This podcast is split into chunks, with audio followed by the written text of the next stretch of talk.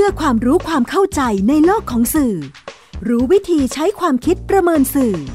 ชวนคุณคิดและติดตามในรายการ ทันสื่อ กับบรรยงสุวรรณพอง สวัสดีครับคุณผู้ฟัง นี่คือทันสื่อ รายการความรู้ด้านสารสนเทศ และเรื่องราวที่เกิดขึ้นในโลกข่าวสาร ซึ่งส่งผลกระทบต่อบุคคลหรือสังคม อันหนึ่งมาจากเนื้อหาและสื่อนำมาเรียนรู้ร่วมกัน เพื่อก้าวไปสู่สังคมคุณภาพ ออกอากาศทางไทย PBS Digital Radio บรรยงสวนพองดำเนินรายการ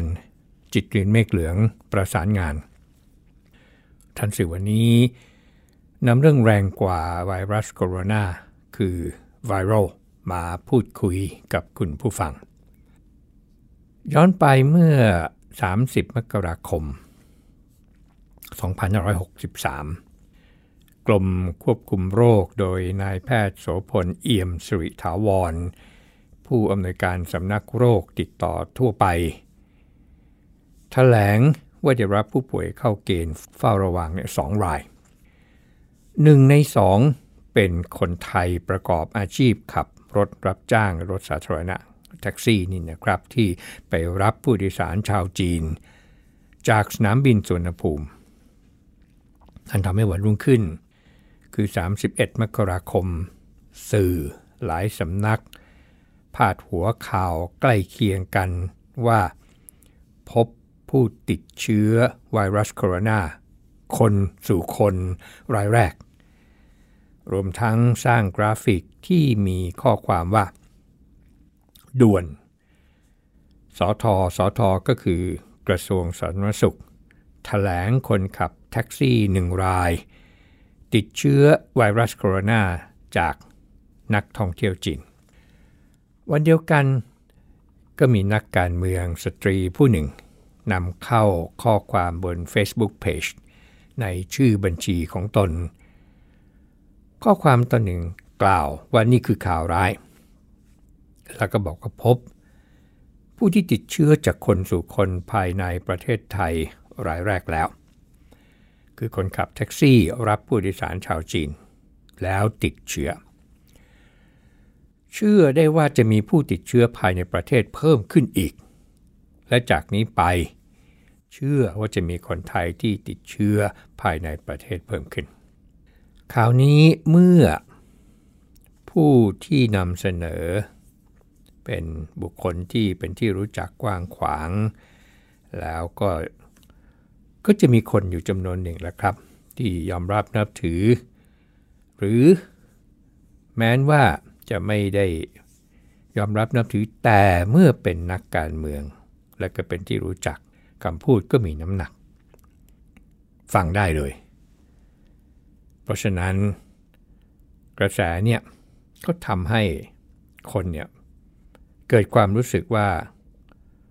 นั่งแท็กซี่ไม่ได้แล้วน่ากลัว กลัวจะติดโรคเพราะไม่รู้ว่า คนที่นั่งแท็กซี่หลังจากที่แท็กซี่เนี่ยรับผู้โดยสารชาวจีนไปแล้วเนี่ยกี่คนและมีใครบ้างนะครับ นั่นคือกรณีศึกษาหนึ่ง ส่วนร้านอาหารในจังหวัดเชียงใหม่ ขึ้นป้ายหน้าร้านมีข้อความเป็นภาษาไทย ภาษาอังกฤษและภาษาจีน ว่าขออภัยไม่รับจีนและลูกค้าต่างชาติ ต่อด้วยข้อความภาษาอังกฤษ อย่างเดียวอีกประโยคหนึ่ง แปลว่าขออภัยสำหรับลูกค้าชาวจีน และชาวต่างชาติที่เราไม่สามารถให้บริการท่านได้ เนื่องจากปัญหาของโคโรนาไวรัส ขอบคุณที่เข้าใจ แล้วก็เรื่องอื่นๆรวมทั้งข่าวอื่นๆอีกที่เกี่ยวข้องกับไวรัสโคโรนาสายพันธุ์ใหม่ บนสื่อออนไลน์ เมื่อนำเสนอ เรื่องใกล้ตัว แหล่งที่1แหล่งที่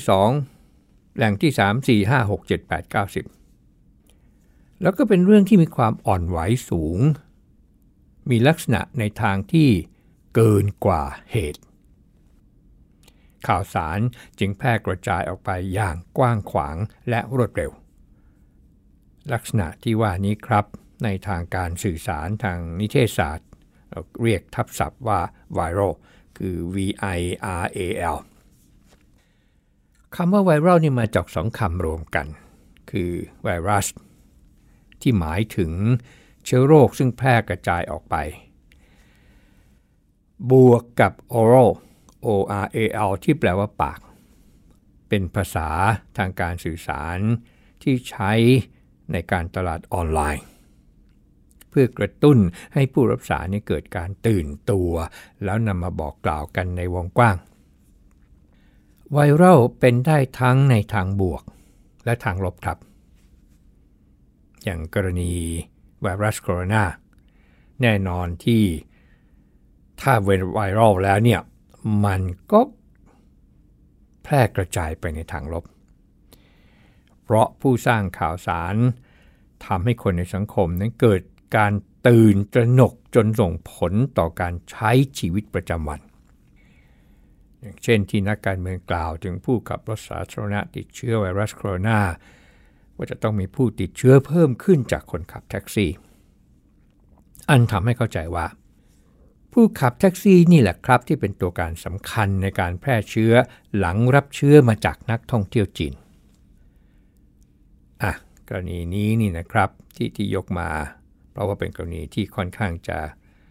โด่งดังมาก ข้อเท็จจริงนะครับ เมื่อผู้ขับรถสาธารณะรายนี้มีไข้ แล้วก็สังเกตตนเองจากการนำข้อมูลอาการของผู้ติดเชื้อมาเป็นแนวทางในการดูตัวเอง เขาหยุดขับรถครับ เขาแยกข้าวของเครื่องใช้อาหารการกินออกจากคนในบ้าน ถ้วยโถโอชาม ไม่ใช้ร่วมกันไปเลย เมื่อเห็นว่าอาการใกล้เคียงกันกับที่ได้ข้อมูลมา จึงเดินทางมาโรงพยาบาล เมื่อแพทย์เห็นอาการตามนิยามเฝ้าระวังโรค จึงรับไว้ แล้วประกาศให้สาธารณะได้ทราบ ซึ่งผู้ขับรถสาธารณะรายนี้ ออกจากโรงพยาบาลแล้วครับ เมื่อวันพฤหัสบดีที่ 6 กุมภาพันธ์ 2563 หลังจากเข้าไปรับการรักษาเมื่อ 30 มกราคม ใช้เวลาเพียง 6 วันเท่านั้น การเกิดไวรัสที่เป็นไวรัลของเรื่องนี้ นอกเหนือจากมีทั้งจากโดยสื่อมวลชนที่สร้างขึ้นเพื่อหวังการขายข่าวโดยขาดการนำเสนอให้รอบด้านหรือสมดุล ก็ยังเกิดจากผู้ใช้สื่อออนไลน์ทั่วไปที่ได้รับข้อมูลไม่เพียงพอ รวมทั้งที่เกิดความเข้าใจผิด แล้วแพร่กระจายข่าวสารออกไปในด้านเดียว และโดยเฉพาะนักการเมืองที่ใช้วิกฤต มาโจมตีรัฐบาล อันนี้ก็คือที่มาของทันสื่อในหัวข้อ แรงกว่าไวรัสโคโรนาก็คือไวรัลแต่ป้องกันได้ครับ ด้วยการเข้าถึงข้อมูลที่เป็นข้อเท็จจริงเพื่อการตระหนักรู้ท่านถือก็ขอใช้โอกาสนี้นำข้อมูลที่เกี่ยวข้องมาพูดคุยกับคุณผู้ฟัง จะได้ไม่เสียเวลาไปค้นคว้าหา อ่านมาฟังมาดูเอง แต่ว่าอีกสักครู่ครับ คุณกำลังฟังรายการ ทันสื่อ กับบรรยงสุวรรณพอง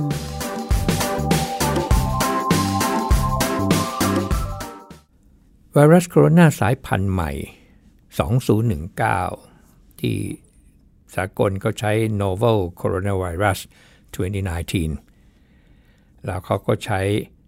คำย่อว่า 2019ขีด N COV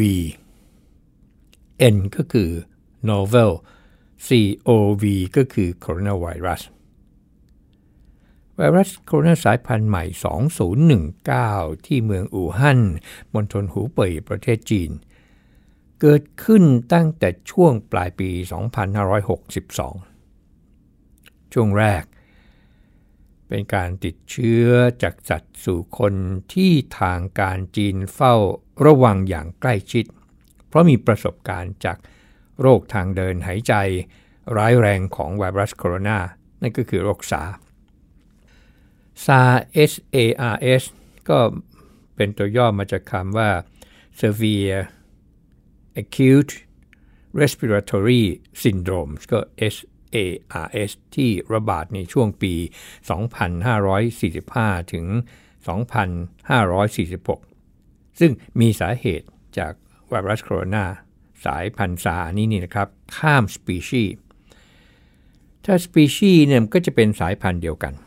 เรียกว่าสปีชีส์ในสปีชีส์นั้น แต่นี้ข้ามสายพันธุ์ จากข้างข่าวผ่านชมด ชมดตัวนี้ที่ เขาใช้คำว่า civet cat ชมดนี่มี 7-8 สายพันธุ์นะครับ ก็มาติดเชื้อในคน แล้วก็เริ่มระบาดจากจีนแล้วกระจายไปทั่วโลก มีผู้ติดเชื้อนี่กว่า 8,000 คน อัตราการตายของซาเนี่ยร้อยละสิบแต่เพิ่มเป็นร้อยละ50ในผู้สูงอายุ นั่นคือปี ช่วงปี 2545 ถึง 2546 ในจีน ถัดมาปี 2555 ถึง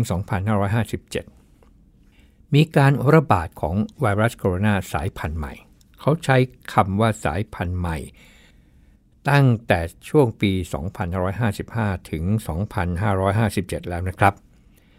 ด้วยเหตุนี้พอใช้คำว่าโคโรนาสายพันธุ์ใหม่ ซ้ำ เขาจึงมีคำว่า 2019 เพิ่มขึ้น และก็คงจะหาคำทางการแหละครับ ในโอกาสต่อไป ในปี 2555 ถึง 2557 มีการระบาดของไวรัสโคโรนาสายพันธุ์ใหม่ชื่อ Middle East Respiratory Syndrome Coronavirus เขาก็ใช้คำย่อ Middle East เนี่ยก็ ME respiratory ก็ตัว R syndromes ก็ตัว S coronavirus ก็ COV เขาจะเรียกกันย่อๆแล้วเรียกว่า MERS เฉยๆ คนนี้เป็นไวรัสโคโรนาข้ามสปีชีส์อีกเหมือนกันครับ จากค้างข่าวผ่านอูด มาติดเชื้อในคนเรานึกถึงตะวันออกกลาง อูดนี่เรานึกถึงออกชัดเจนเพราะว่า เป็นสัตว์ที่เป็นสัญลักษณ์หนึ่งของในทะเลทราย แต่ขังข่าวในทะเลทรายนี่ก็นึกไม่ออก แต่ก็ก็จะอยู่ในเขาในอะไรต่างๆ ทั้งหลายจะเอาเป็นว่ามันข้ามสปีชีส์เนี่ยจากขังข่าวมาที่อูดจากอูดก็มาที่คน แล้วเกิดขึ้นคือเริ่มจากผู้ป่วยในซาอุดิอาระเบีย ช่วงนั้นเนี่ยมีผู้ติดเชื้อเนี่ย1,733 คน อัตราการตายร้อยละ 36 ถ้าตัดคนสูงอายุออกไปก็ถือว่ารู้สึกว่าเออมันแรงขึ้นนะอะทีนี้ก็มาถึงปลายปี 2562 ที่คนในเมืองอู่ฮั่นมณฑลหูเป่ยเป็นโรคปอดอักเสบ โดยไม่ทราบสาเหตุ เริ่มจากไม่ทราบสาเหตุก่อนนะครับ แต่ว่าเป็นโรคปอดคือนิวโมเนีย และมีมากขึ้นเป็นลำดับ ซึ่ง ช่วงแรกเนี่ยทางการจีนก็เฝ้าระวังอย่างใกล้ชิด เพราะว่ามีประสบการณ์จากโรคซาที่เคยระบาดมาแล้วตามที่เรียนให้คุณผู้ฟังได้ทราบในตอนต้น จนถึงวันที่ 3 มกราคม จึงมีรายงานเป็นทางการว่า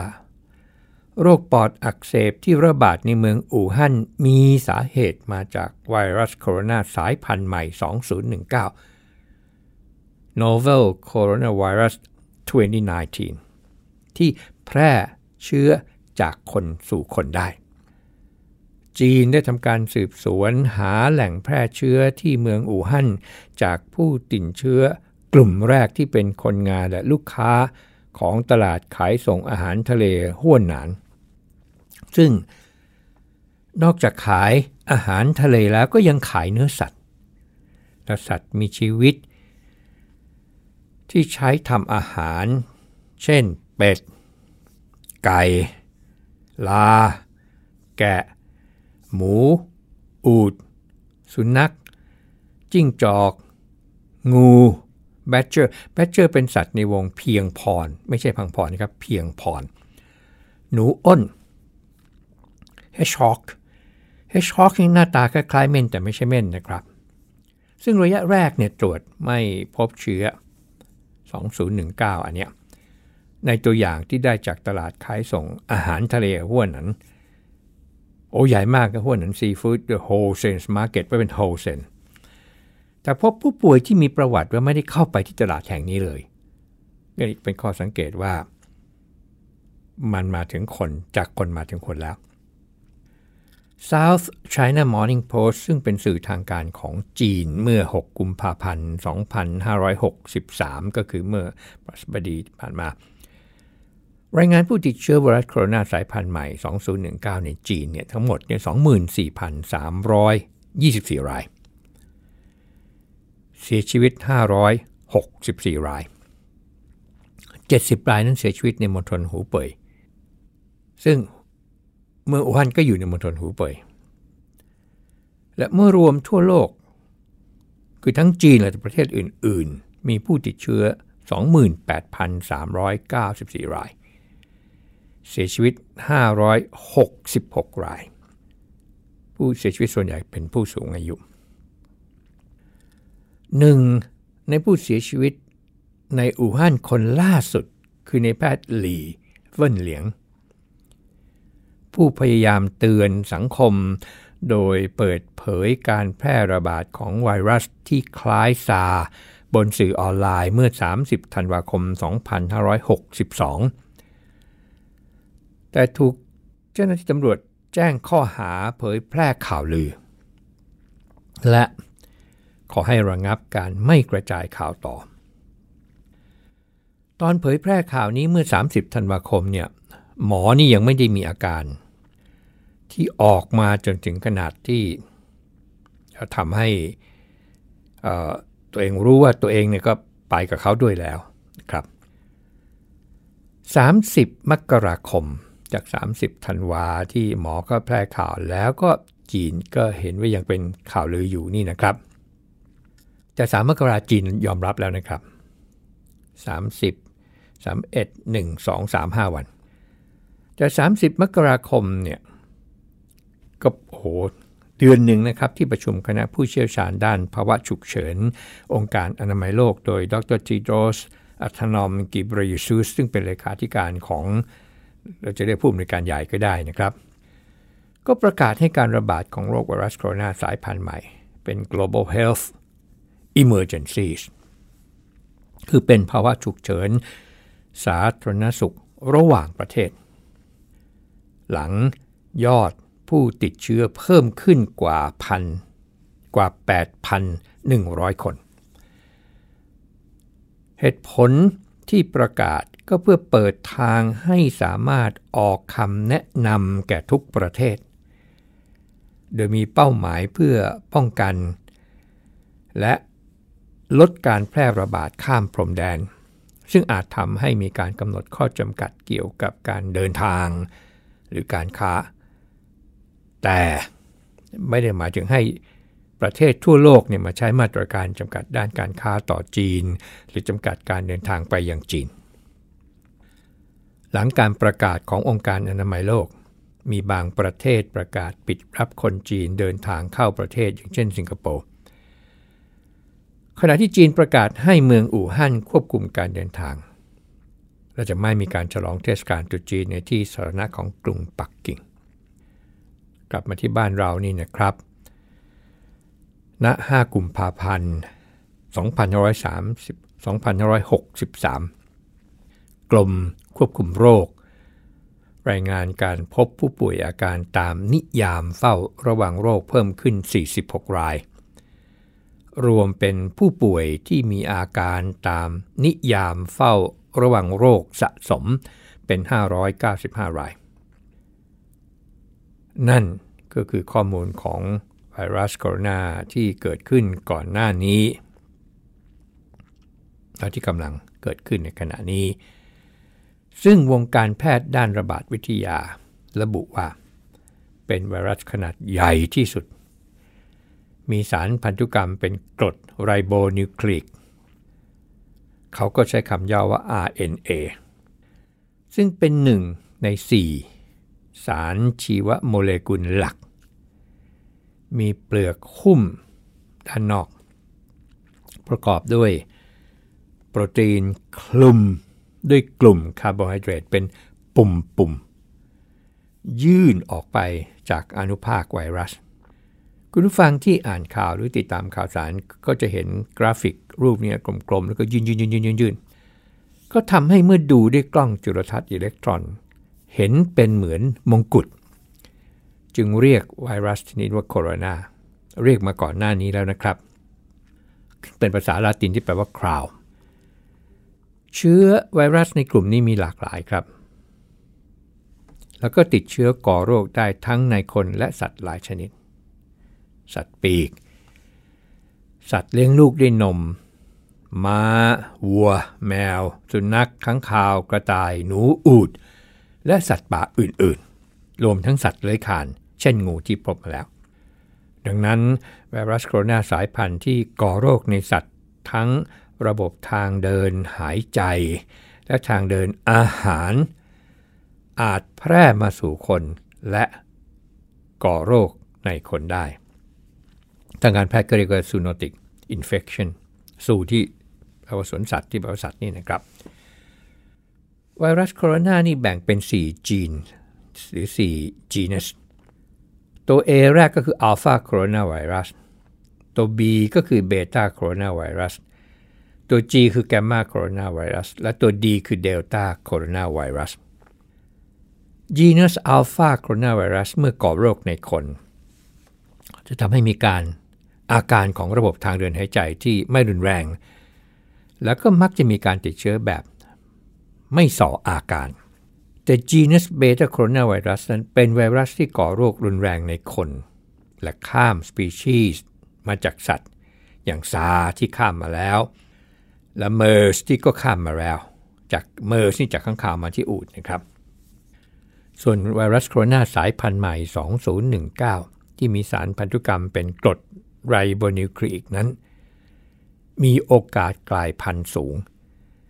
สามารถก่อการติดเชื้อข้ามสปีชีส์ได้มากขึ้นในสถานที่ที่นำสัตว์เหล่านี้มาอยู่รวมกันอย่างหนาแน่น ก็อย่างในตลาดค้าสัตว์เพื่อเป็นอาหาร ซึ่งที่ผ่านมาก็เป็นแหล่งแพร่เชื้อซาจากชมดสู่คนมาแล้ว จากรายงานผลการตรวจหาลำดับพื้นฐานของสารพันธุกรรมไรโบนิวคลิกส่วนเปลือกของเชื้อเนี่ยที่ได้จากผู้ป่วยเนี่ยพบไวรัสนี้อยู่ในจีนัสเบต้าโคโรนาไวรัสซึ่งเป็นจีนัสเดียวกันกับซาและเมอร์ส และเมื่อนำไปเปรียบเทียบกับสารพันธุกรรมของไวรัสโคโรนาจากคนและสัตว์ต่างๆ 2 271 สายพันธุ์ พบว่าเชื้อโคโรนาไวรัสสายพันธุ์ใหม่ 2019 เป็นไวรัสที่เกิดจากการผสมสารพันธุกรรม ระหว่างไวรัสโคโรนาของค้างคาว กับไวรัสโคโรนาของงูเห่า จึงทำให้ไวรัสโคโรนาสายพันธุ์ใหม่ 2019 พร่เชื้อข้ามสปีชีส์จากงูเห่ามายังคนได้ เริ่มแรกจากคนงานและลูกค้าในตลาดที่เริ่มติดเชื้อ และต่อมาเชื้อก็กลายพันธุ์มากขึ้น จึงเป็นคนสู่คน ไวรัสบินไม่ได้ต้องอาศัยพาหะในการติดต่อ เริ่มจะจากสัตว์สู่สัตว์ จากสัตว์สู่คน จากคนสู่คนด้วยกันเอง การไปอยู่กับคนสุดแล้วแต่จะไปเกาะที่ไหนไวรัส เกาะที่จมูกก็จาม ผู้ติดเชื้อที่จาม เชื้อก็จะลอยอยู่ในอากาศชั่วครู่ แล้วก็ตกลงสู่พื้น ก็สุดแล้วแต่จะเป็นพื้นอะไร พื้นดินพื้นปูนพื้นโต๊ะ เมื่อคนไปสัมผัส มือที่สัมผัสก็มาจับหน้า ขยี้ตาบี้จมูก ไวรัสก็จะเข้าไปในปอดก็จะไอ แล้วไวรัสก็จะใช้เซลล์ที่ปอดนี่แหละครับ สร้างตัวมันเองให้เพิ่มขึ้นเรื่อยๆจนกระทั่งหายใจไม่ออกโคโรนาสายพันธุ์ใหม่ ที่มีสารพันธุกรรมเป็นกรดไรโบนิวคลีอิกเนี่ยมันเร็วกว่าแล้วก็แรงกว่า เด็กและคนชราที่สูงมีความเสี่ยงสูงกว่า เพราะว่าสร้างภูมิคุ้มกันได้ช้ากว่าครับ เช่นนี้ทำอย่างไร ก็ต้องรู้สารสนเทศครับ ต้องป้องกันไม่เชื้อผ่านเข้าทางเดินหายใจ นั่นคือล้างมือ สวมหน้ากากอนามัย และไม่คลุกคลีกับผู้ป่วยโรคทางเดินหายใจ ท่านสื่อด้วยการไม่แพร่กระจายข่าวสารที่ทำให้ตื่นตระหนก และไม่ตื่นตระหนกไปกับสารที่แพร่กระจาย เพื่อลดหรือหยุดไวรัสที่แรงกว่า ก็คือหยุดไวรัลสายพันธุ์ใหม่ในยามนี้ พบกันใหม่ในทันสื่อไทย PBS Digital Radio บรรยงสวนพอง สวัสดีครับ ติดตามรายการทันสื่อได้ทางวิทยุไทย PBS www.thaipbsradio.com แอปพลิเคชัน Thai PBS Radio ติดตามข่าวสารทาง Facebook ได้ที่ facebook.com/thaipbsradiofan